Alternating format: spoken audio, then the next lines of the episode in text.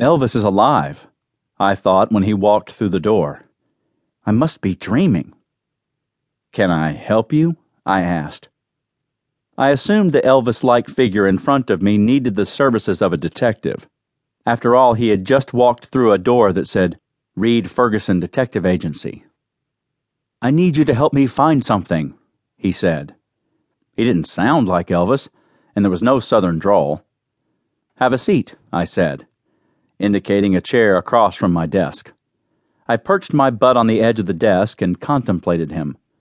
His hair and sideburns were a dead ringer for the king during the 70s, but he wasn't dressed like Elvis, the way the 70s Elvis looked with the flashy sequin jumpsuits, except for the same kind of big sunglasses that Elvis wore. What's going on? My name is Perry Rawlings. I'm an Elvis impersonator. Ah, that answered one question. I work at the Tip Top Lounge. We have an act of a few old impersonators Elvis, Bobby Darin, the Supremes. He ticked the names off on a finger adorned with a huge gold ring. We're the big names. There are a few others. I nodded. I have had a valuable baseball card, Perry said, but it was stolen. What card? I liked baseball, but I had no idea what baseball memorabilia was worth. Now, Hollywood memorabilia or first edition books, that I knew a little about. Not that it would help me now. A 1952 Topps 311 Mickey Mantle. I shrugged. It doesn't mean much to you, I can see, Perry said. People mistake this card for Mantle's rookie card, but it was actually his second year card.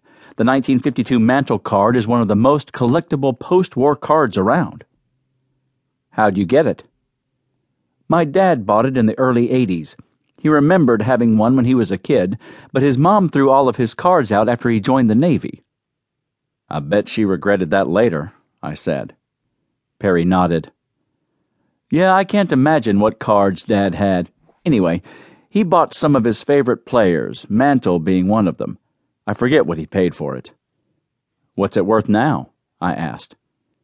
Depends on the market, but somewhere around $10,000.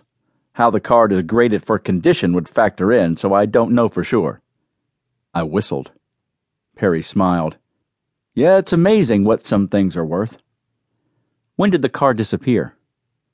About a week ago. I left it in a locked safe in my dressing room. While I was out on stage, someone took it. You're sure it was in the safe when you left the dressing room? I reached across the desk and grabbed a notepad and pen. Yes, I never take it with me. Why keep it at the club? Wouldn't it be safe somewhere else? Perry waved a hand, shooing away my comment. It doesn't matter. I need to get it back. Sure, I said. I posed my pen officiously on the notepad. Who has access to your dressing room? Dean, the owner of the Tip Top, has a key to the dressing rooms. No one else does. And you're sure your dressing room was locked when you went on stage that night? Perry blushed. To be honest, I never lock the door. It's kind of casual around there. Everyone likes each other, and sometimes the other singers might need makeup or something, so they would just go in my room and get it. I frowned. So anyone could go and take the card. It was locked up in a safe. The thief would have had to break the lock. Is it a combo lock or do you have a key? It's a combination lock. Anyone know the combination? Perry shrugged. I never told anyone. I stared at my notepad, mulling over the facts, what little there was. Will you help me? Perry asked. Sure, I said. How could I turn down Elvis? Perry and I filled out some standard paperwork, and I arranged to meet him later in the day at the Tip Top Lounge so I could check out his dressing room. After Perry left, I called my best friend, Cal. I need some help, I said when he picked up the phone. Shoot. I could hear Cal tapping on his keyboard in the background. Cal is a genius, and his computer prowess knows no bounds. Literally. He can crack just about any system to find information for me. This time I didn't need that kind of help.